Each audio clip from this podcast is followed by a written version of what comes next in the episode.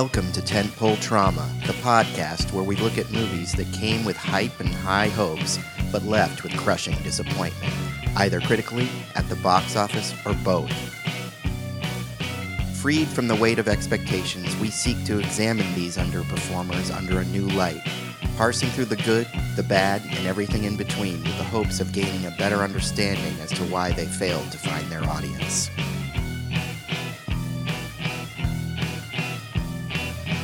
Warning there will be spoilers, so if you haven't seen the movie that we're discussing today, I suggest you stop the podcast and go watch it. Then, when you come back and listen, you'll get more out of the discussion. On this episode, we discuss John Carpenter's Escape from LA.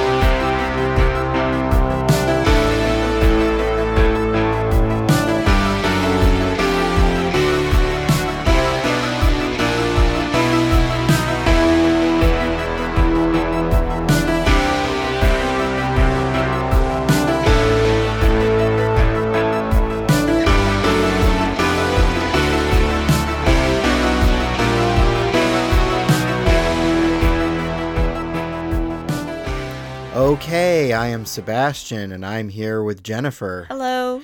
It's just the two of us again.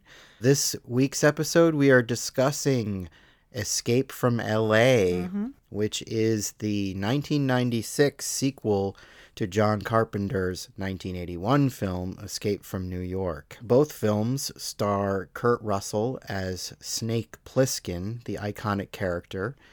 It is a character that Kurt Russell based on the Clint Eastwood Man with No Name character and he is our central protagonist, sort of a badass with an eye patch. Now, I was a big fan of the 1981 Escape from New York. I did not see it in the theater, I saw it on TV, but at the time, and I still am, uh, real was really into sci-fi post-apocalyptic stories and I loved Mad Max and stuff like that, Thundarr the Barbarian and I really loved the character of Snake Plissken, and I really loved Escape from New York. Now, what is your history with Escape from New York and Escape from LA and the Snake Plissken character? Um, I think you need to correct yourself that you really do love Snake Plissken presently, I yes, I still love Snake Plissken presently. big time. yes.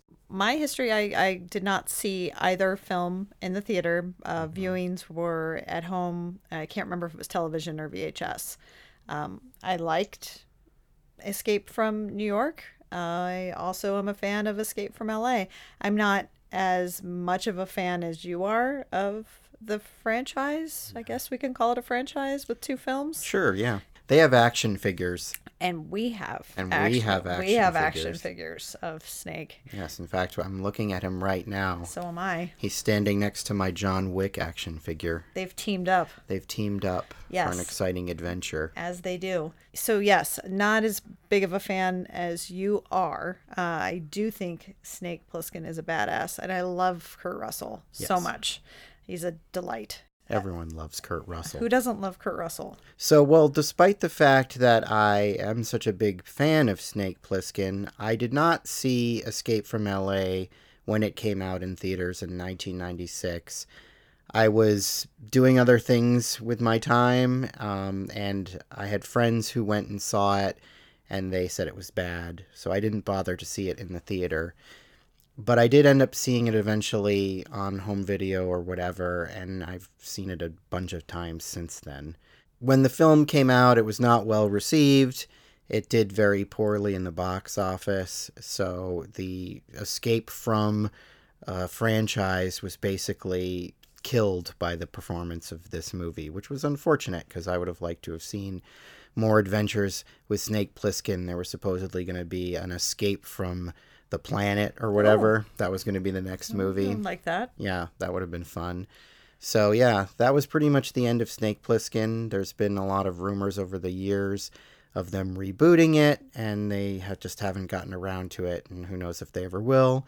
But uh, yeah, this effectively killed the franchise. Now, both of these films were directed by John Carpenter. Would you consider yourself a John Carpenter fan? Yes. I always am up to give John Carpenter a chance with whatever he's he's doing. Yeah, Like even even later stuff where it hasn't been so well received, I'm mm-hmm. I'm still always going to watch it. He doesn't do much now except for play Right. music and, And, watch, and watch basketball. yes. But I mean, you know, later later it was what was the last like early 2000s maybe was the the what was the, the one with Amber Heard? The Ward. The Ward was that was that late 90s early 2000s? It was late 2000. late 2000s. Okay. I can't even remember. Time is so late weird. aughts. Yeah. But I, I saw that. Saw that in the Mm-hmm. theater. Wasn't very good. But he's a legend. We're both big fans of his work, it's safe to say. And his music. Yeah, his music is great, and he usually does the scores for his films. Yes. He did the score for this one. He's a triple threat writer, director, and musician. And he's, yeah, he's just one of the greats. We were talking about this the other day. Just how John Carpenter is just so on top of what's like what's happening even with with watching escape from la Yeah. you know and and when he did and i was reading we were talking about uh, when he did uh, wrote or came up with the idea for escape for new york was after uh, watergate and he's just you know he- he's just such a smart dude and just really can kind of read the tea leaves There's usually a political message buried underneath the solid B movie presentation. There's there's always a point, there's always kind of a subtle or not so subtle message in there. no he does it really well Yeah. So, and this these two movies are no exception to that. Yeah. They're very uh, socially minded. There Yes. are definite social issues in there that he's sort of trying to tackle, while at the same time just making a sort of silly B movie premise. and that's why it works so well Yeah. it's because you're just enjoying the ride but you're getting the you're the message is there Yeah. you're getting it whether you want to or not it's there Yeah. It doesn't come off as preachy Not at because all. he's just such a B movie guy, you know? and I think he's so not a preachy guy. No. Like just in general, that's not who he is. No. To do this episode, we watched both Escape from New York and Escape from LA to compare and contrast them maybe a little bit or Compare just and contrast, and then just just because because it, it's been a while since I had seen Escape from New York. Not been a while since I've seen Escape from L.A. Because Mm. audience, you should know that film seems to be played more often in our home. Yeah, there's some shocking uh, films that get played around here more often than their more famous original films. As a matter of fact, I don't know if you and I had sat down and watched Escape from New York together. Yes, we did. Are you sure? Yeah, when it wasn't that long ago. It was like uh, sometime last year. I think. Okay. Well, last year's a blur. Yeah. But I just feel like I when I think about the escape movies, I think about watching We definitely have Escape watched from LA Escape from LA more many together. times together. Yes. Yes. But that's mostly because I know you like it more, so I'll throw on that one more. Plus, it always seems to be streaming, and it's always a good Saturday afternoon choice to throw on. But why don't we get into it? Yes. Both movies center around this idea that a certain part of our country has been walled off for whatever reason, and only quote unquote bad people go there. In the case of Escape from New York, it's the city of Manhattan, and everybody who's there is a criminal. In Escape from LA, it's the city of LA, and everybody who's there is just a undesirable. Yes. They've all been deported basically. And one thing we should say about the two movies which is very apparent when you watch them back to back. The first movie has a sense of humor, but it's taking itself pretty seriously Yes. whereas Escape from LA there's definitely a element of satire going on where it feels almost as if it's a parody of Escape from New York.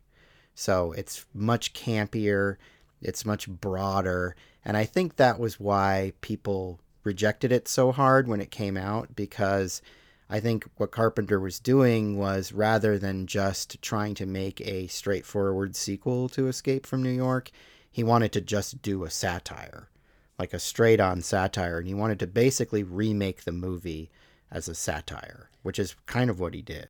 It is what he did, and uh, I think that may be why it's more fun to rewatch that Yes. one. I also think with all satire, it's hard to stick the landing, and you know, it's like not everybody's gonna get it or like it, Right. just because it's especially as you just mentioned, diehard fans of Escape from New York, like that's what they they, they wanted to see that done in Right. LA, which I totally get that. I I I'm a, a fangirl of many things and it's you know it's sometimes it's it's hard to allow the franchise to be something else Right. so I, I get that, and I think you're probably spot on as to why it, like you said, you had friends that went to see it, and your friends were probably fans Yeah. of Escape from New York. hmm So yeah, naturally they're going to come out from watching Escape from LA and be like, "That sucked." I think I would have been in the same boat had I seen it at that time. I would have felt the same way. And I'm sure when I first saw it, I would have agreed with them that it was bad. But over the years, because I've been able to get some distance from it, I've been able to sort of reevaluate it and see what it's doing cleverly. Well, I think it's when you're watching something like that for the first time and you've been so jazzed to have a follow up to a movie you really like a lot. Yeah. Then when he's doing something different it's like you can just kind of see if you were like in a, in a theater and you're just kind of able to observe people in there you can see like this this does not compute Right. type thing going on. Like i don't know how to feel about this Well, and there's definitely moments in Escape from LA where Snake Plissken does things where I could see really having a problem with it upon first viewing. But why don't we sort of get into Yeah, the yeah. plot of the movie? Both movies take place in what is now an alternative reality because the first movie took place in 1997. It was a film that came out in 1981, but it took place in the futuristic world of 1997 where Manhattan had been turned into a prison. And our hero, Snake Plissken, who was some sort of army guy, special ops dude, but who has become disenfranchised with the system and now he's a criminal, is coerced basically into going into the city of Manhattan and rescuing the president from the city. And the city of Manhattan now is a post apocalyptic wasteland mm-hmm. that is ruled by gangs of crazies. And the main antagonist in the city is the Duke of New York, a number one, played by isaac hayes Isaac Hayes. Um, and Donald Pleasence plays the, The president. the president, and he's amazing in Yeah. it. It's a it's a very fun movie. It's very B movie gritty. It's not particularly uh, slick in any way, but Kurt Russell is really great and iconic in it. He really, you know, makes Snake Plissken a memorable character. And you know, there's other other actors in it like Harry Dean Stanton, ernest borgnine Ernest Borgnine as the It's cab driver, so good who's so much fun. And there's uh, adrienne barbeau Adrienne Barbeau. Um, it's a great movie. If you've never seen it and you like sci-fi, post-apocalyptic stuff, highly recommend it. It is probably not as big and grand as movies now in terms of sci-fi and special effects. The special effects in it are very low budget and a little dated and cheesy, but they're kind of endearing. And if you like model work and stuff like that, um, Escape from New York is really enjoyable to watch. Escape from LA, unfortunately, um, came around at the early days of CGI, and it is definitely uh, struggles with its budget in regards to the CGI, but we'll get into that. So we have this character of Snake Plissken. He's an anti hero. He doesn't give a damn about anybody, and he keeps getting roped into these situations where he has to go into these places and save somebody or retrieve something from a, a post apocalyptic uh, war zone. And the stakes are high in both because, in addition to being propositioned to go and, like, in Escape from New York, he has to save the president. Yes. And in Escape from LA, he's trying to retrieve this black box but it's more than that and and they're offering him like immunity from anything he's ever done like Yeah. that that's kind of what he gets offered in both but more than that in escape from new york he and well same thing happens in la essentially he gets like shot with a virus In Escape from New York, they put these little explosives oh into explosives in his that's right neck that are going to Yeah. blow up and kill him if he doesn't come out within, I don't know how many hours. i can't remember what the time It's like nine or ten or 10, something like that. like that, yeah. In Escape from L.A., they scratch him with a virus, Right. a neurotoxin that's going to basically kill him in ten hours or whatever the time limit So is. that's, you know, again, because as you said, Snake gives zero fucks. yeah, It's not about getting the immunity or any sort of like, I'm doing a good thing for the No. country. It's about saving his skin. yes. There's no altruistic heroism to No. Snake. He's just doing it because he has to. Yeah. Um, and he's distrustful of these people for good reason Absolutely. because always the people who are handling him are terrible. In the first movie, it's Lee Van Cleef, who's awesomely awful. Yes. And in the second movie, his handler is Stacy Keach. Stacy Keach. And what the situation is is at this point in the future, which is I don't know what year it is. It's 2013, I right. believe. Is did they jump to 2013? Yeah. yeah. So at this point in the future, America has been t- basically taken over by a president who's a religious fanatic. And the reason why he's taken over is because he predicted a really bad earthquake that actually happened, which cut off Los Angeles from California. So everyone got behind this terrible president. Mm-hmm. He's outlawed all these types of freedoms. You Everything. Can't, yeah, you can't drink, you can't smoke, you can't have sex, or Unless you're married. yeah, unless you're Yeah. married. He's a religious fanatic. Yes. And his daughter, who is played by AJ Langer, if you ever saw the show My So-Called Life, she was the best friend, right? Rayanne Graff. Yes, who's a fun presence, I feel. I love her. Yes, she's very endearing, but she plays the president's daughter, and Utopia. Utopia is her name, and she has sort of um, what's the name of that? Patty Patty Patty Hearst. Patty Hearst. she's style. gone she's gone rogue like she took over um the plane that well like a kind of a similar thing happens in escape from new york except it's not uh, the daughter it's it's one of somebody on on the plane in escape from new york Yeah, hi, like hijacks the plane Yeah. with the president on it because he was on his way to connecticut or something and that's why they end up in new york yeah. The funny thing they do in Escape from L.A. is she's been spending all this time in virtual reality, and she's fallen in love with Cuervo Jones. Yes. who is this revolutionary, but who is also a sort of guru type character uh, for her. And he is played by Georges. Carafas Caraf- Carafas yeah, it's I- it's a french greek name Yes. and we're butchering it And we apologize to Georges. If you're listening, we're really sorry. This actor, uh, he's definitely playing a sort of um, Che Guevara Yeah.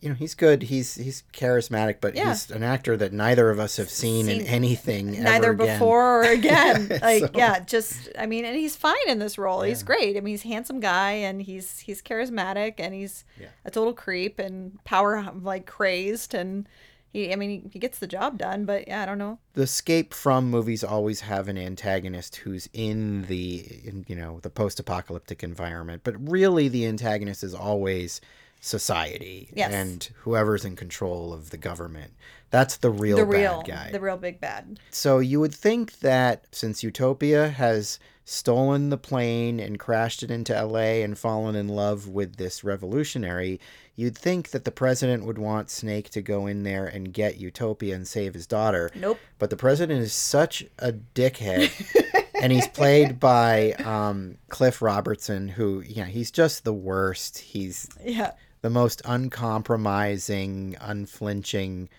uh, religious zealot, and he doesn't care about his daughter. In fact, he wants Snake Plissken to assassinate Yes. her. But she has this black box case that has this device in it that can basically control all the satellites. It, it can do a lot of things, and they explain a lot of different times what it does. But basically, what it does is it can control all the satellites and send the missiles to whoever they want or whatever. That it's a, big doomsday device. I'll say this. That black box is well more explained and more important than the cassette tape Yes.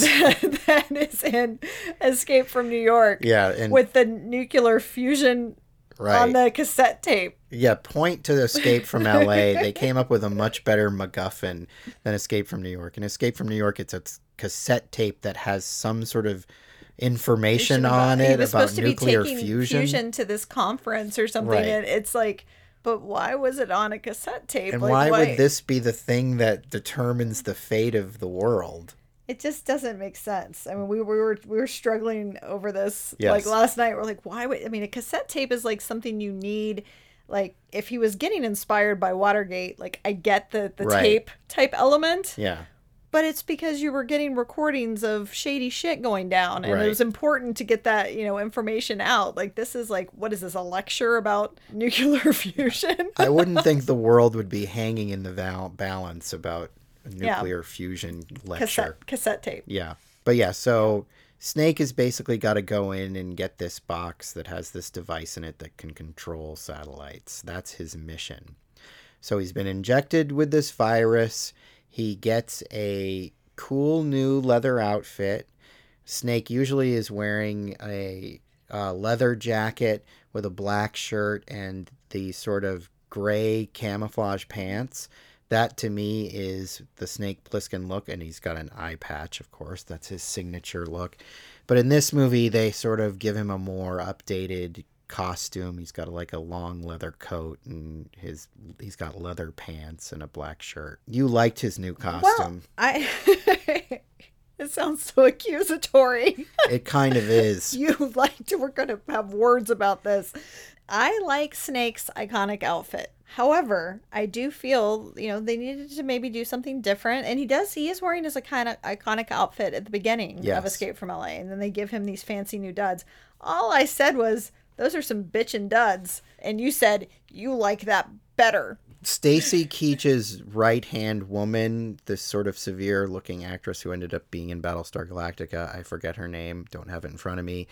She comments that Snake's look is kind of retro, and so that's why they have to give him a new look. And I, I didn't really understand what she meant by that because people weren't looking like that in 1981. people So weren't looking like that ever no, like, I don't, anyway the world would be a better place if they were. there sure if there were more Snake Plissken fashion around, but no, I just felt like he had that this outfit was just slick. It was like, and it's all it's functioning like f- functioning fashion too. Like it was like some sort of like um, like flame retardant Yeah. or something like that with the coat, and he just looks very like um much more post-apocalyptic like what you might have in your mind of like what that looks like as far as like maybe kind of post-apocalyptic western Yeah. feel.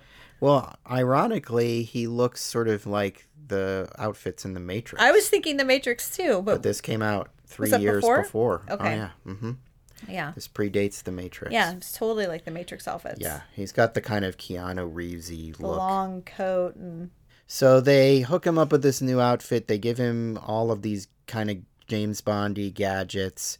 One of which is pretty important because it's a device that can project holograms. So you can make a hologram of yourself and project it somewhere. Scientifically speaking, it makes zero sense. These things could not exist in real life, but care. it's a sci- sci-fi movie, so we'll buy it. Well, and they're big on holograms in this too. Yes, like we we got we already like before we even get his new outfit, he's already like dealt with like three holograms. Yeah. His handlers have got him in this room and they're giving him weapons and stuff. And he tries to kill them, but they're holograms. Yeah, I thought it was great because he's like literally going down into this like chute or something. He's like, and he's got the gun, and he's and he's like, who's gonna give me the antidote later? Because he's got this virus Yeah. or whatever. He's like, is it gonna be one of you guys? And they're like, no. And he's like, they're like sprays them. Well, that time they were people. It was the time Yeah. before that, that he tried to kill them and they were holograms. Yes. But then that time they were people, but they had given him a round of blanks Yes. because they're on top of shit. There's a lot of tricking in the, these movies, whether Snake does it or whether his handlers A lot of do one upping. That's right. So they hook up Snake with these weapons and stuff, and they put him in a submarine, and the submarine is sent off into the water to Los Angeles. In Escape from New York, he comes into New York on a glider and he lands on the, World, Trade, Center, RIP. But in this, he has to go under underwater in a submarine. Um, and it's a fun sequence in concept because he's going underwater and he's got to go like he goes over Universal Studios and the Jaws shark and you know we see certain Los Well, Angeles there's like the the hi- uh, the highway like um, direction signs and stuff for the 101, Right. You know, or or saying it it is it is good in concept. It looks um kind it kind of it looks kind of cart like, looks like, like- like- terrible. well, it does, but it kind of looks like it was almost trying to do like almost like comic book type yeah style at that point, like because wasn't around this time was a Scanner Darkly kind of it was, that later? hmm But that's kind of what it reminds me of, like what it's trying to do. Which Scanner Darkly does it way I think better. you're being very kind. I think w- what it is is CGI that was Just badly really- done yeah. because they didn't have the kind of budget that would have gotten them good CGI. okay. I mean, first of all, it's 1996, so CGI is pretty new at this point. You know, we'd had the Terminator and we had Jur- Jurassic Park, and I just feel like John Carpenter was thinking big and he didn't have the budget he Yeah. needed to make it look decent. And it really looks bad. And unfortunately CGI ages worse than model work or whatever. Like if they had just done it like they had done the original escape from New York and done it with models it would have aged better. Yeah. the special effects in Escape from New York are just as cheesy, but because they're model work, which we found out done by James Cameron Yeah. before he was a big time Yep. director, but because they're models, they look so much better. And unfortunately, there's a bunch of scenes in this movie that are, in my opinion, marred very badly by very bad CGI. You're more forgiving of it than I am, but it's hard for me to look at it because it just looks so bad. It looks like something you would see in a video game in the late 90s. There are parts later in the film that definitely did not age well, but I don't know. I'm I'm I'm not so hard on this entry into LA. You're not as much of an effects snob as I am. This is true. So Snake arrives in LA. He comes up from the water, and one of the first people he meets is a surfer dude played by Peter Fonda. So great.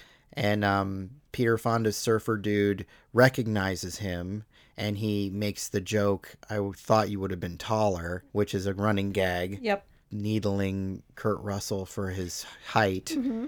Because although he's not Tom Cruise small, No. he's not as tall as you'd think he'd be. Because Kurt Russell has such a kind of commanding, heroic presence. Yes. He's got the, the jawline and he's just a And the hair. the hair his hair is beautiful. Although in this movie i can tell that he's wearing extensions in the back. You would be able to spot it. i am really good at spotting wigs. His his hair is his hair. They've just put extensions on. Yeah. in the back so he's got longer hair. It's fine. He looks good. Yeah. he's older at this point but he still looks Still really good. Um, he still cuts a heroic figure snake plissken. He's in good shape. Although we did notice his uh, cobra tattoo that he has on his stomach when he's changing had faded That's what happens. from the version that he had in the original. He was that was a long time ago. Yeah. Anyways, so he meets Peter Fonda here, and this is a relationship that's going to come back later. Uh, Peter Fonda directs him to Mulholland Drive, So he's walking along Mulholland Drive. Well, this is just one of the most fun things about this film. Is just seeing him navigate his way through post-apocalyptic LA. Yeah. Through, you know, a landscape which was something that we all fear who have lived in LA that the big one is coming, Yeah. you know, and what does that look like? Yeah. And if it looks like this, holy shit. Basically, he goes into Hollywood. Yeah. We get sort of a look at what Hollywood looks like in this post apocalyptic setting. And we should say that there's aftershocks that happen all, All the throughout time. the movie. Yeah, it's a thing. Sort of conveniently placed because they get him out of some jams Yeah. at some point. But he, he just walks through Hollywood and we see all the crazy characters that are out. Honestly, it doesn't look that, That much, much- crazier than yeah. Hollywood can look sometimes. but you know, there are lots of S and M costuming and playing a lot with the sort of stereotypes of gangs, like LA gangs. There's like sort of Hispanic gangs and black gangs. well, and, there, kind of and there was that whole scene when he goes into what looks like was maybe the Palladium or something. It's some sort of theater off of off of Hollywood. yeah, where it's like um, like a sex club or something, but it's like you know, it's, it's it, he's making some sort of statement about safe sex and stuff too because Yeah. there it was yeah I can't remember what it was, but there's a signage up about it because that was uh, obviously a time where that was a huge concern right. Well, it says like safe sex, no condom. or something like that. Right. Yeah, So yeah, I mean, I think they're playing on the idea that in the normal society, right. you- Everything's so strict. yes. You get to do what you want here in Yes. in post-apocalyptic LA. the whole reason he is guided to this place is because he's supposed to find his site contact or something that Right. somebody who's there undercover or something like that so they're able to track this person so that's how he's like being led to this area he's got some sort of tracking device Right. and the, and Stacy Keach is tracking the person too Yeah. and so he comes in and he finds the guy who's like pinned on a wall, like he looks like a like it's like a bullseye or something. And there Yeah. people are throwing knives at him for fun. Yeah. And one of the people who are throwing knives at him for fun is none other than Robert Carradine. Right, yeah. Which- Revenge of the Nerds. Yes, which boy does he have his revenge because I've never seen him be like so gnarly. Like I mean, Yeah. it's it's you know it's it's a, a caricature. It's cartoonish, you know, as far as his. But he's got like a shaved head and like a neck tattoo, Yeah. and he's like you know wearing like a, a you know a tank top and just you know he's he's this burly gnarly dude. Yeah. It's so not A nerd. no, and I I think that's kind of it's great. So Snakes, you know, reports back to Stacy Keach and is like, "Yeah." He's like, "Did you find your your the contact or whatever?" He's like, "Yeah," and they're using him as target practice. Yeah. You know that that that's a bust. So then he goes down Hollywood Boulevard and he runs into Steve Buscemi, who is what's the name of his character? Eddie, Eddie, I think it's Eddie. but is like he, he's like uh map to the stars Eddie. Yeah, They're playing on this idea of people who sell star maps, but he's basically just a hustler, fast talking type. I can get you this and I can get you that. And Eddie has a recording device, which is exactly like the one that Snake is going to find in the black box.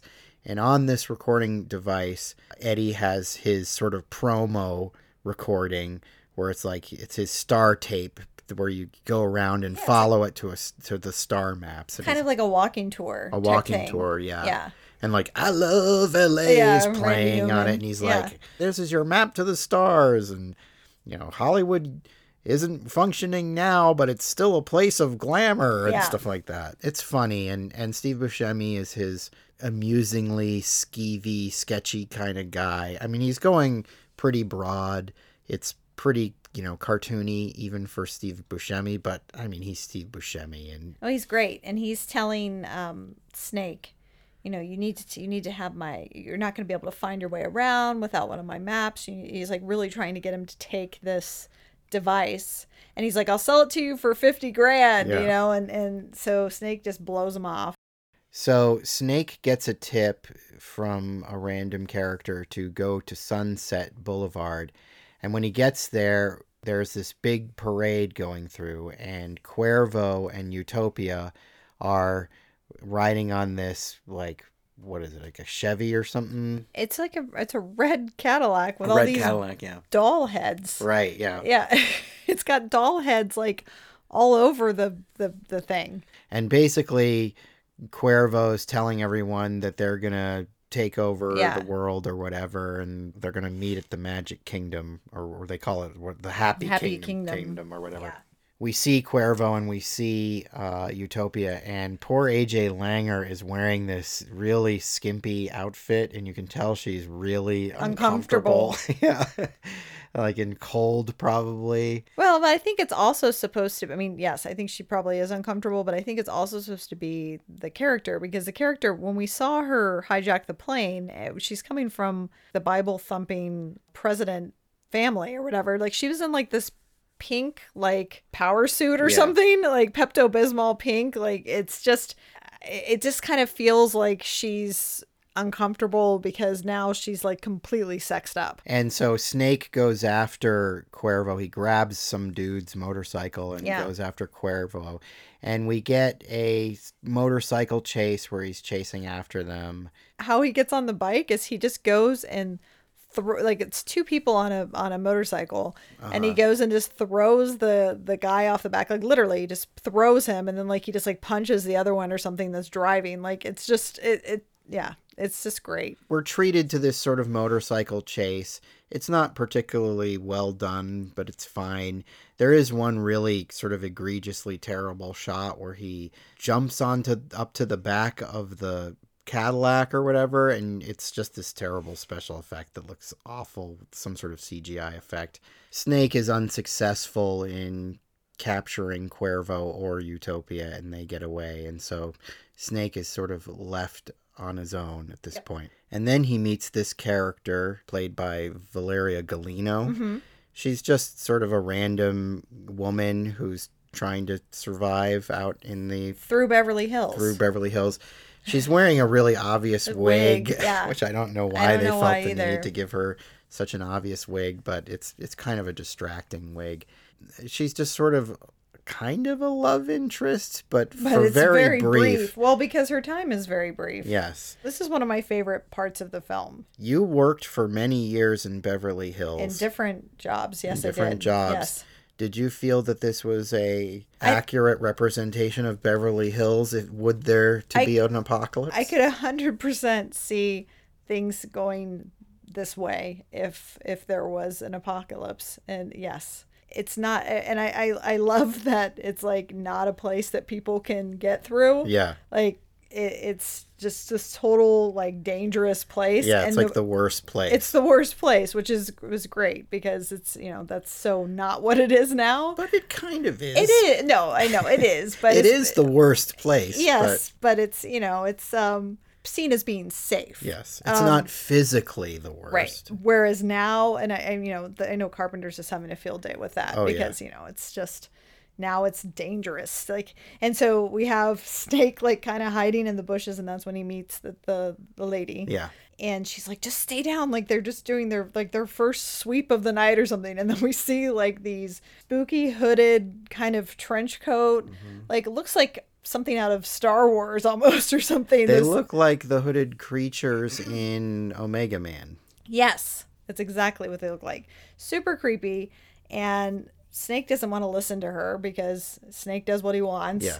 And Well, he's on a mission. He's he is on a mission. done. He is. He doesn't have time to, Yeah. to screw around because yeah, he's got this clock on his hand that's reminding him of his demise. And so then of course, you know, he like stands up and they're they're taking over They they shoot them with a net gun. that's right. Yeah. So they but they're immediately captured. Yeah. And They're brought to this lair in Beverly Hills run by the Surgeon General of Beverly Hills. But before we meet him, they're tied to these like operating tables Yeah. that are p- like lifted, Lifted up, so that they're they're standing upright. But while they're waiting for the Surgeon General of Beverly Hills to arrive, they're being attended to by these plastic, surgery, victims. Disasters. Yeah, and the makeup is really well done. Oh, it's so great. I mean, it's cartoonish, but, But it's it's supposed to be. I mean, it, is. I mean, I, I don't want to sound rude, but I've seen people with faces very close I to know. some of these Yeah. people. these servants of the the Surgeon General, but they're like carrying around trays of like Eyes eyes, and and skin grafts and stuff like that, and they've all got these sort of like mutated faces. And Valerie Golino is explaining, you know, what goes down there that like that these people were horrible victims of plastic surgery and the only way that they can continue to live is to like get fresh Yeah. parts that they Body just keep parts. putting over and over like it's just it's it's such fun like as far as just like letting your imagination go with like what could happen with Yeah. like the this you know with, with like where could the worst of plastic surgery go yeah, I, I really appreciate it. And I also have to mention that this whole lair is in like the ruins of the Beverly Hills Hotel. oh, okay, Just yeah, which is this is this fun throughout the film is to see like you know landmarks of LA and, Right. and things that we would see driving around all the time or whatever. And just to clarify, these are all sets. They're not Yeah. the act. They didn't shoot in any of these places. No. In fact, I don't think any of this was shot in L.A. at all. no, they did do they did some shooting in Long Beach. Mm. They um but they also shot in Texas. They did some they did do some stuff at the LA Memorial Sports Arena on Figueroa.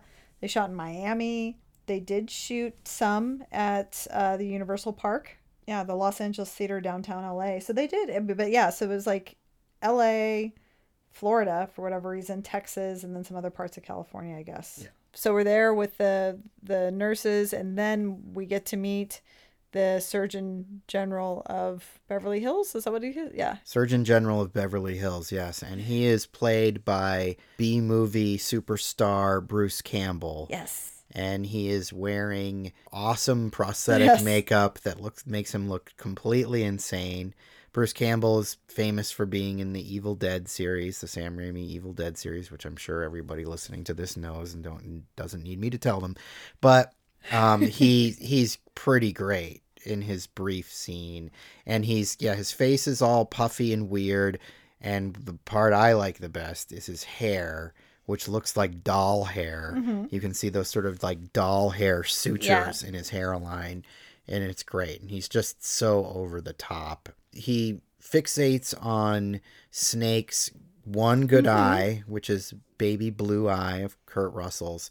And so he's going to carve it out of Snake's head, but Snake has procured some sort of blow dart gun. I'm Well, not he exactly I think it came with his his setup. Right. Because he ha- it looks like it was kind of like a pill capsule or something. Yeah. So he he had that all along. It's just I mean, I think it was all of his gadgets. I just didn't track that Yeah. gadget, but he's got some sort of little mini blowgun thing that he pulls out of somewhere and he shoots it into the Surgeon General's forehead. Yes. Basically incapacitating him. And then when he shoots it into his head, the Surgeon General, like, his hand goes flailing with his scalpel and he cuts Snake loose conveniently. Well, and what's what's so great about this too? Again, this this scene is just so much fun. Is like no one fights back because it's all like I mean these are just you know the, Yeah. no none of these people are tough. I mean these are you know people that were getting plastic surgery and lived in Beverly Hills. You know, so it's like he grabs the Surgeon General and I think you know he has a gun or whatever against his head, but like everyone's just doing what he says. Yeah. you know he's like. You know, because the um, I cannot remember the character's name. The the girl. They don't say it very often. She say says it it like once. once. Taslima? See, I would not have known if you'd held a gun to my head and told me. Taslima. I would have never, never guessed Well, that name. Valeria, whatever. Anyway, but she's like, you know, hey, because again, Snake just being Snake and Snake's on a mission. And it's not that he's a bad guy, but he's just like, you know, well, gotta go. She's like, can you free me? Yeah. Like, you know, I just, I kind of love that about his character. It's like, hey, um, I'm still here. Yeah. So then he tells, you know, one of the nurses or whatever, like, cut her loose. And they just do because that everyone's just co- being complicit. Yeah. And yeah, so they escape from the Beverly Hills Hotel and then they're being chased by the the hooded folks. So they escape Beverly Hills by going in these underground tunnels, which are very well lit for underground tunnels. But um, the Taslima character or whatever knows of these tunnels, and so she's leading him to I forget where they're going. I don't know where exactly where she's taking him to, but she's like giving him the whole lowdown about like what it's like to be in LA and how it's actually not so bad and Right. it's better than like that they're actually free in LA and everyone else is in prison. They've come back above ground at this point. She's trying to get Snake to take her along with him. Or she also has offered him to come shack up with her. That's she's right. got a she's got a place where it'd be safe because the UV index is going to be terrible, so Right. they could like take shelter. So she's hitting on him, and there's sort of this moment where we think, oh, maybe they'll they'll shack up, but Snake's like, no, I gotta take care of business here. That's when she That's sort what of she says. Like it's not so bad here. Like it's Yeah. actually we're free here. You just need to know your way around and yeah, and at, right as she's sort of ending this speech, she gets shot yes. and killed. yes. So and she's dead.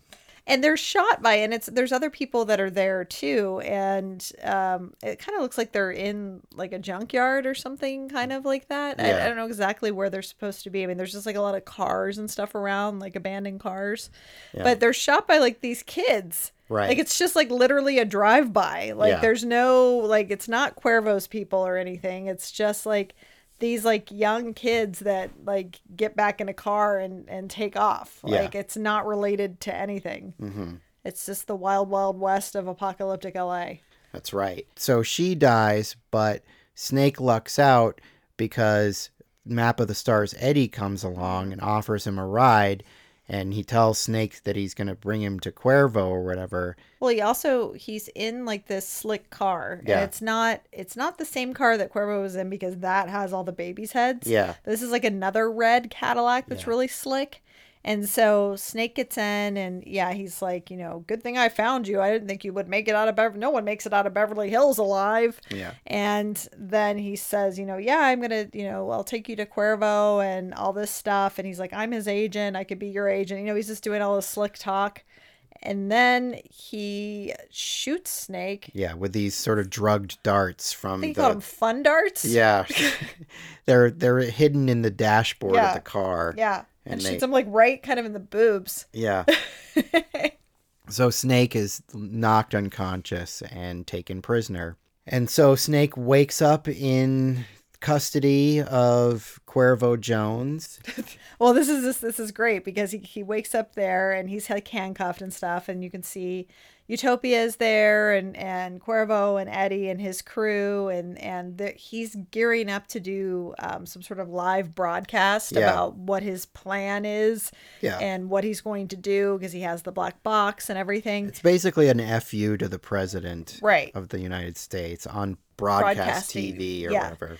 But what is even better is there's random treadmill in here. Yeah. And so they he like chains Snake to the treadmill and turns it on. Yeah. So when you get this shot of you know Cuervo giving this manifesto, Yeah. like off in the like right hand side, you Yeah. see Snake lumbering along on the treadmill. But, you know, hijinks ensue. Snake breaks free of, at this point. Does he have the box with him at this point? I don't think he does. No. right? So Snake breaks free and he escapes into the sewer, but Utopia, who has at this point realized that Cuervo is not a nice guy, He does have the box. You're right. He does have the box. Yeah, he because he he grabs the box, jumps down into the sewer, right?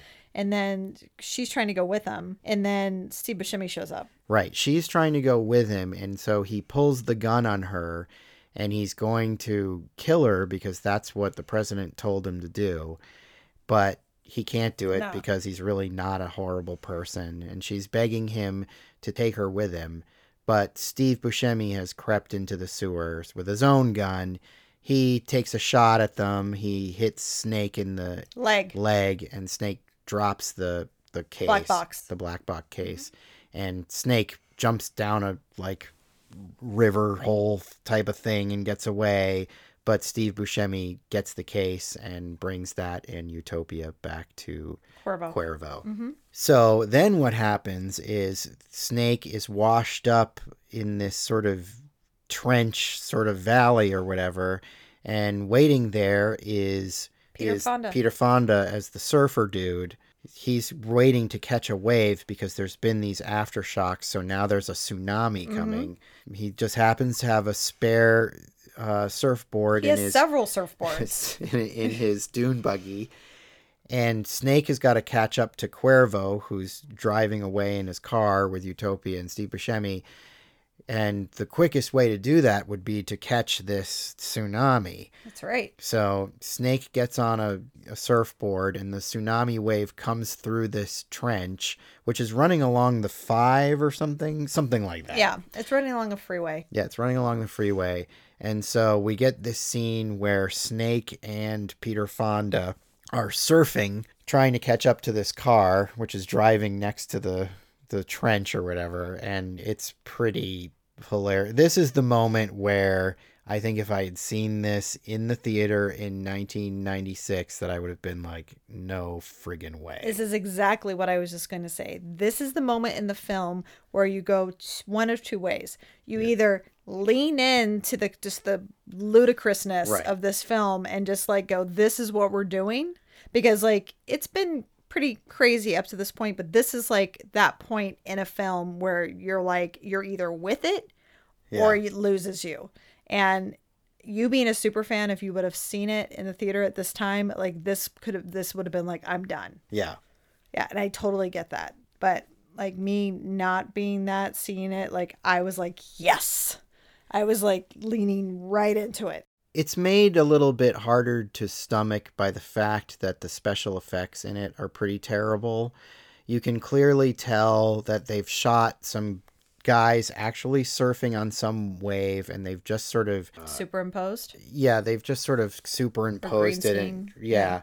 But you can tell it's not Peter Fonda or Kurt Russell. And then they cut to the close-ups of them where they're clearly not really surfing. They're just standing in front of a green screen or something and then having water thrown at them or something like that. I mean, it's just really silly and it's it's strange. I mean, they're playing sort of like pseudo surf, Surf music. music. But, you know, now that I've lived with this film for a long time, I accept this scene and find it funny and amusing.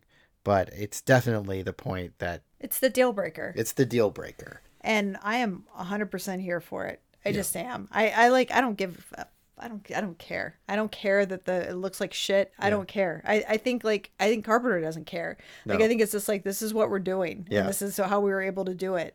Oh well. Agreed. I mean, you know, like, like I'm saying, I've Yeah. I've come, come to around to accept it. to it. I know. I mean, I don't know if I'd say I'd, I've come around to it. I've accepted it. I, it doesn't make me die inside like I think it probably did when I first saw it. Yeah. And when I and I- had I seen it in the theater, I would have turned on the movie 100% at this point. I won't deny it. He leaves the the beach and then he like he catches up with with um Steve Buscemi Yeah. again because and Steve Buscemi's like oh shit because he shot him and he had told Cuervo that he killed him. But he, and Cu- Cuervo had said like you need to go find him, Right. bring me back his head. Yeah. And so he's driving along this freeway or wherever they are, and Kurt Russell Snake comes surfing up next to him Right. and gets in the car, and you know there's a whole thing, and they end up going to this basketball game or something like that. This weird, So in the first movie, there's a scene where he has to fight a guy Yeah. in like an arena, and Yeah. so this is like a replay of that in a sense. Only instead of fighting a guy in arena, he's got to do this basketball challenge where he's got to score ten points, but he's only got ten seconds for each, for each point. point. Yeah, Two points a basket, no three pointers. So Snake is basically running back and forth on this basketball court that's in a, in an open air stadium in front of like I don't know all of L.A. or whatever. Well, and it should be noted that when he pulls up, like we see somebody like throwing a basketball and then just get shot like execution style. Like Yeah. you know, it's just everybody everybody's cheering. Everyone has guns and they're cheering.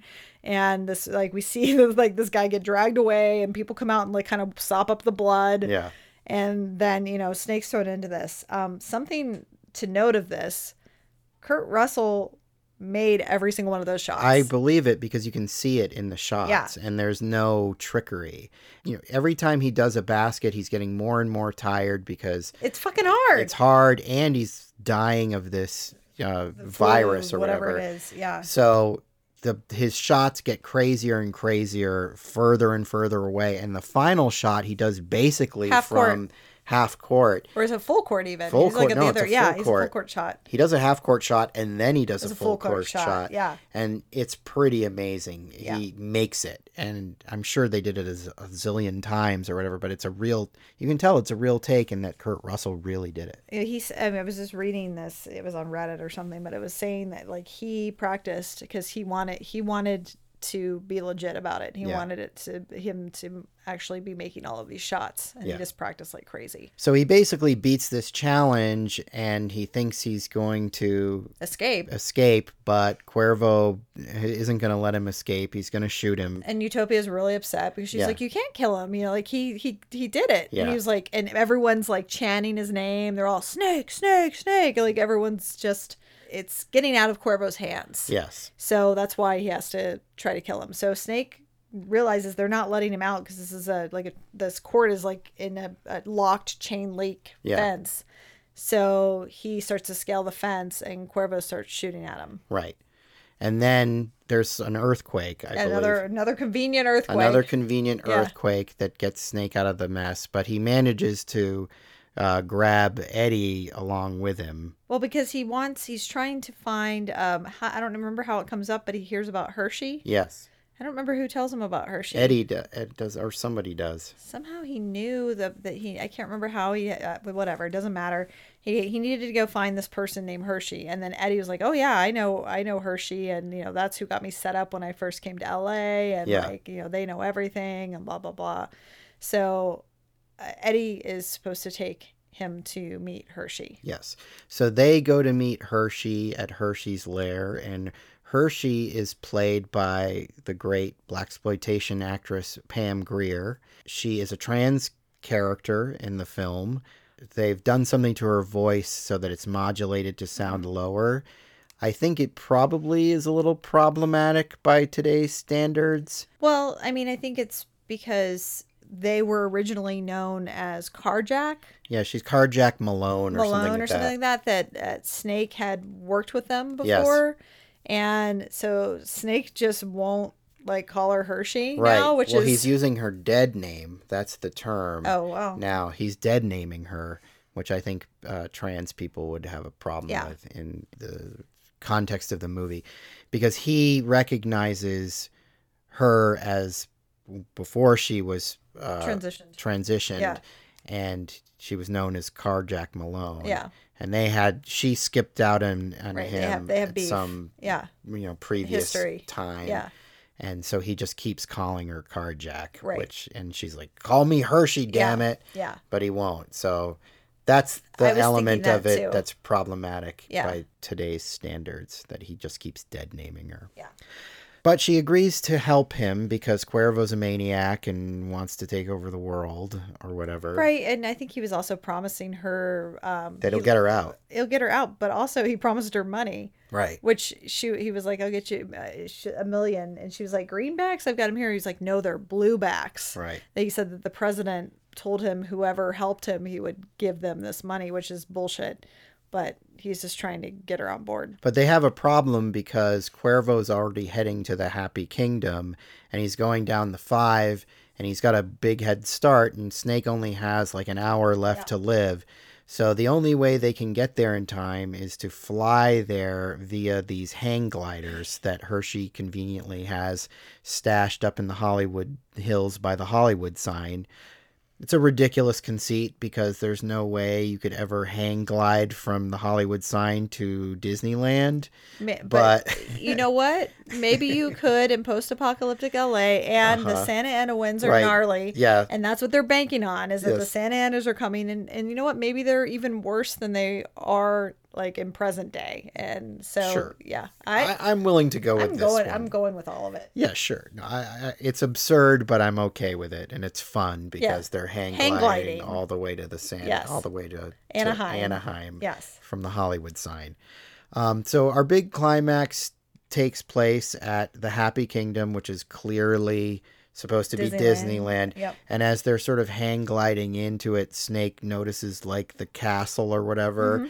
And is like, Is that what I think it is? And Eddie's like, Yeah, it went through so many different hands because of that Paris thing really ruined Yeah. it. And that joke is very dated but appropriate because in that, that time that's when Euro Disney Oh, okay. happened. Yeah. I, And a yeah. Euro Disney was a huge bust. Yeah.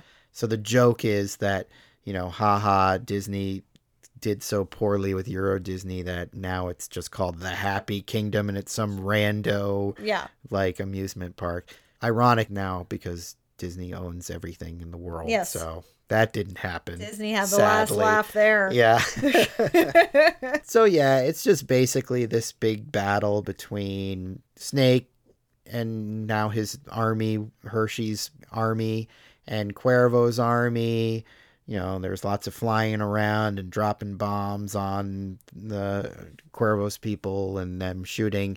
There's a big helicopter that they're trying to get to. Yeah, and that was was that set up at the beginning? It is, but it's just one of those things that so just passes over you really quickly. because that is how he ends up. You're right. That ends up how he he clinches the deal with Hershe yeah. because he's like, "I'll get you out." Yeah, there's a helicopter. there's going to be a helicopter there to pick him up and bring him Right, back. right. That's how he's going to get Yeah. back. yeah. And it's you know this high tech helicopter that's got rotor blades that pop out of the top and or it's whatever. bulletproof and all of that. Which going back to not that I'm gonna pick this film apart at all because one I enjoy it and two like I just can't. However, it's kind of at the beginning when he comes in his submarine. It's like he's really worried when it falls. Remember, like the that part of like he like kind of Yeah. lands on like part of the freeway or something, and it breaks off. And there's like rebar everywhere. Mm-hmm. yeah, And Stacy Keach is even like, "What happened to the submarine?" And he's like, "It's gone." that might be when they establish. establish oh, there's going to be get okay. you out with a Because helicopter. I'm like, well, who cares if you're going to get picked up in a helicopter later? You don't need that. It's just a plot device because they want an exciting way to get him out of LA. They did the same thing with Escape from Yeah. New York, only he's got to climb up a wall. You know, it's just it would be boring if he just went back to the submarine and Look, went back. I know? don't care. Yeah. I am. I'm. I don't care at It's- all. I just was just just thinking point. about it. Yeah. Anyway, So- no biggie. yeah, there's this this sort of high tech helicopter that they have to get to. They fight their way to it, and they um, Eddie and Snake and Utopia Mm-hmm. is escaping with them now. They get in the helicopter, and um, you know it's just that at one point somebody ties something to the helicopter so they can't car. take off. They tie a car to it. but Hershe blasts the rope off. And, And, they then, do have the black box. That's important to note. They Yes, did get that. They get Yeah. the black box at this point. So they've got everything they need to escape. But Eddie shoots Cuervo, but Cuervo's still alive. And he's got like a missile launcher.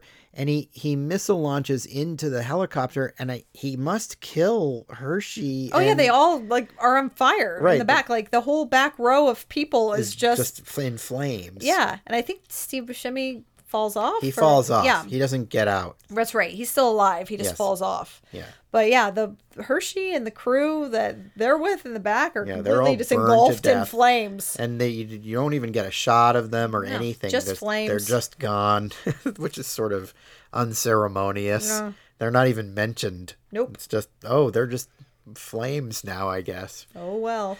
But Snake and Utopia get back to they crash land the helicopter back on California soil. They're just off in this like field somewhere. Mm-hmm. The uh, president and Stacy Keach and the other handlers all show up, all the military and everything. But before they show up, Snake stashes the little trans Hologram. trans no he stashes the transmitter thing Oh, in yeah. Utopia's Yes. clothing. So we Yes. think at this point he has that one and he also has Steve Buscemi's. Steve Buscemi's same sort of recording device. So there's two of them. So you know there's going to be some sort of, Mm-hmm. you know, switcheroo. But, you know, it's set up that he put it in Utopia's clothing Yep. without her She knowing. didn't know. But once the mil- military shows up and everything, they're all sort of confronting Snake, who's just standing there on her own, on his own. But Stacy Keach or the president figures out that um, Utopia must have it, and they pull the thing out of her clothes. So they believe they have the right device. and the president is like going to execute his own Yep. daughter with a I guess a portable Little electric, electric chair. chair. they have. Gotta always have one of those around. right. So he's going to do it all on live television and like Cuban forces or something are moving in to attack Yes. the country Within because minutes. minutes. Yeah. So, you know, the president's like, I'm going to blow everyone up or whatever Yeah. on live TV. And he takes out the device and presses play on it or whatever. And of course, it's Steve Buscemi's Map to the stars Yes. and the, I love LA. Yeah. We love it and all it's that. gag. he has and the wrong he's thing. super pissed Yeah. and he's wants to kill Snake and again Stacy Keach is like I'm, we're live sir or whatever and he's like I don't care and so they turn like full brigade of guns on Snake and they fire away but Snake's not really there. It's a hologram. He's fooled them with their own device they gave him to project him as a hologram. a snakeogram That's right. He's a snakeogram. So he's somewhere else. He's not there. And he's got the actual satellite device. And he's not going to use it to shoot the Cubans. Nope. He's not going to use it to shoot the U.S. Nope. He's going to enter in the special code that they explained. Yeah, Le- they did. Leland Orser explained that's right oh I forgot what you Forgot to mention Leland Leland Orser. Orser, one of my favorite character So great. actors of the 90s and 2000s. Yeah. Married to Jeanne Tripplehorn. That's right. Anyway, he's a very minor character. He didn't play into it much, but he explained at one point he did that there's a code 666 666. That basically is an EMP that shuts down everything every electronic device in the world forever, yep which is totally implausible. There's no way there would be a device that could do that. They'd find a way to get the grid back up. It wouldn't be forever. But anyway, Don't try to find just logic saying, and escape it's, from LA. it's, it's highly implausible that, sure, that such a device would shut down everything forever. Humanity would band together just to get their internet back, if nothing else. This is true. like that would that would be the thing that would get everybody to get get on the same side. Just take away the internet. It's true. then we'd see really fucking It could really unite us. yes.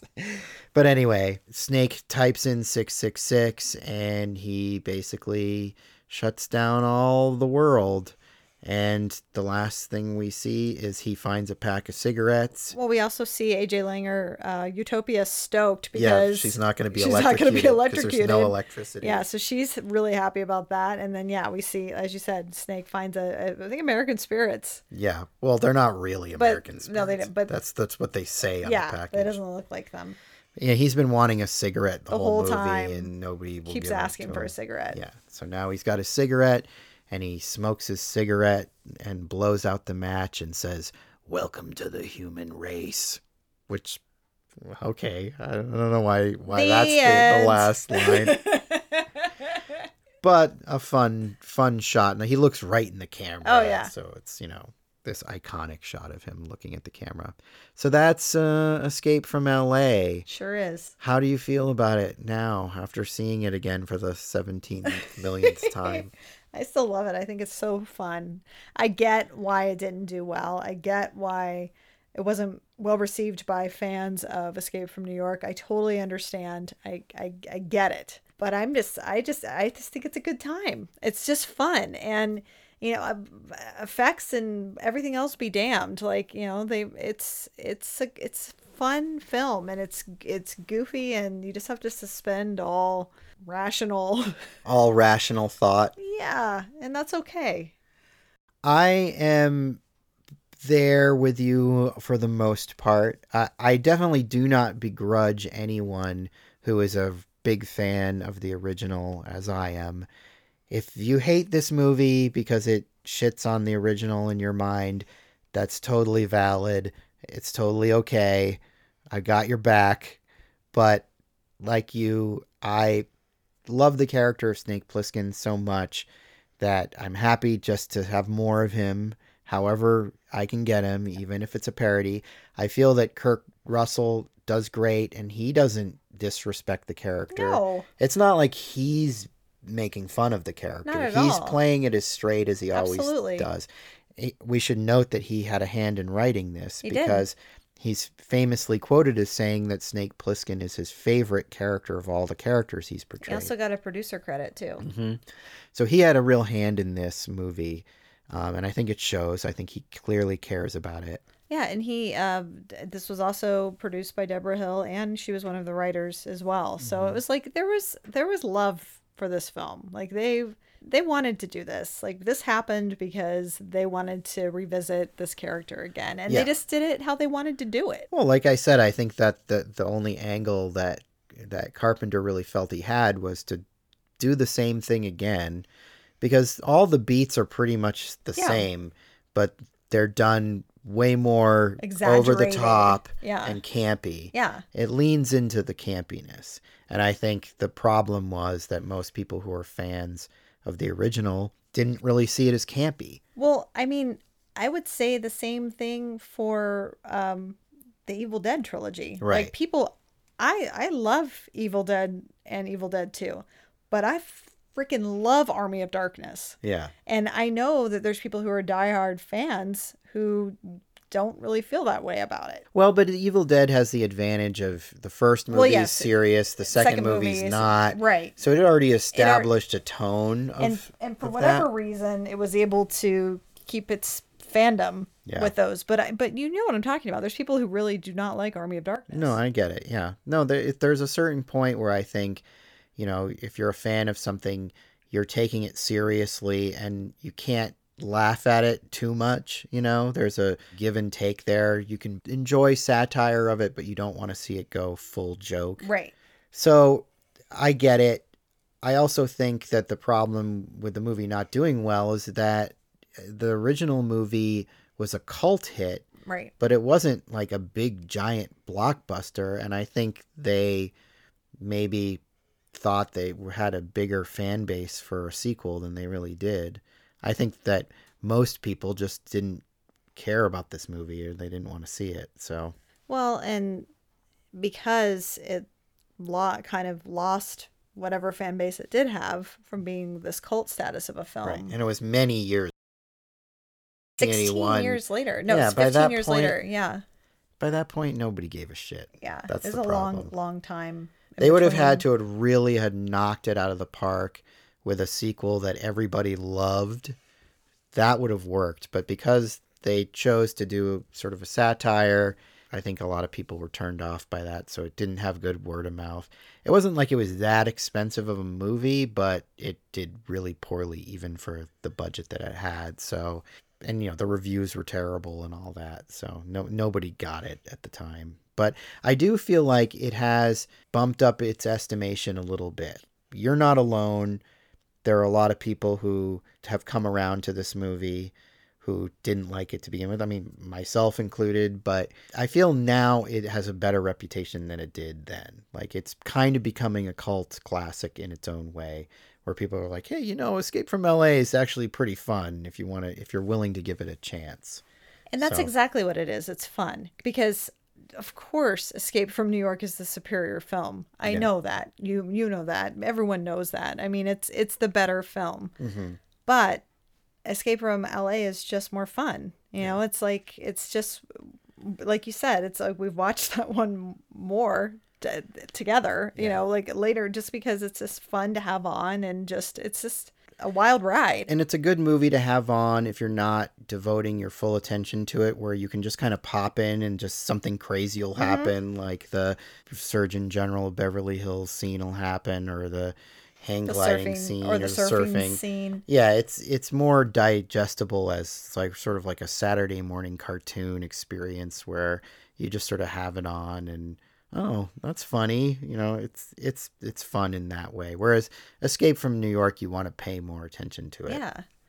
And I think too, I mean, for myself, and I mean, I know you you were born in New York, but you didn't ever live there. I mean, and I've I've visited there several times, but I mean, we lived in LA for decades. Yeah. So it's like it's just more fun to see the city in that way. And I and I always think too, I'm like, wow, it's a lot easier to get around this way. Well, I'll say this. I'll say this about L. The this Escape from L.A. sends up L.A. more than Escape from New York Yeah. sends up New York. Yeah. Like Escape from New York has New York landmarks and things in it, but Escape from LA is like making fun of Los Angeles specifically in many ways, you know, from the Beverly Hills thing to the surfing thing to the basketball thing. Like the fact that he plays basketball is just such an LA thing. Well, thing. and the thing that he says too, when like they're chanting Snake, is is I think um I think it's Steve Buscemi that delivers the line where he's like, "They love a winner, you know, Yeah. LA loves This a winner, loves a winner." this town loves a winner." Yeah. Yeah. And it's just yeah, it's like they they totally are getting all the beats and it, but it's done in a loving way. yeah. Like John Carpenter loves LA. Yeah. You know, it's like Well, that's, that's where he lives. Exactly, and it's like you know that's yeah, it's it's it's definitely you know making fun of of the town, but you know in a, in a loving way. Yeah. All right, well, I'm going to go shoot some hoops and get some plastic surgery and hang glide to the Magic Kingdom. I'm gonna hang ten to the five freeway. Well, sounds good.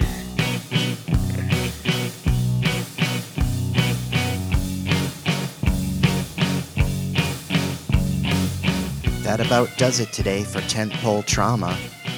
If you like what you heard, check out our social media presence on Instagram, Facebook, and Twitter.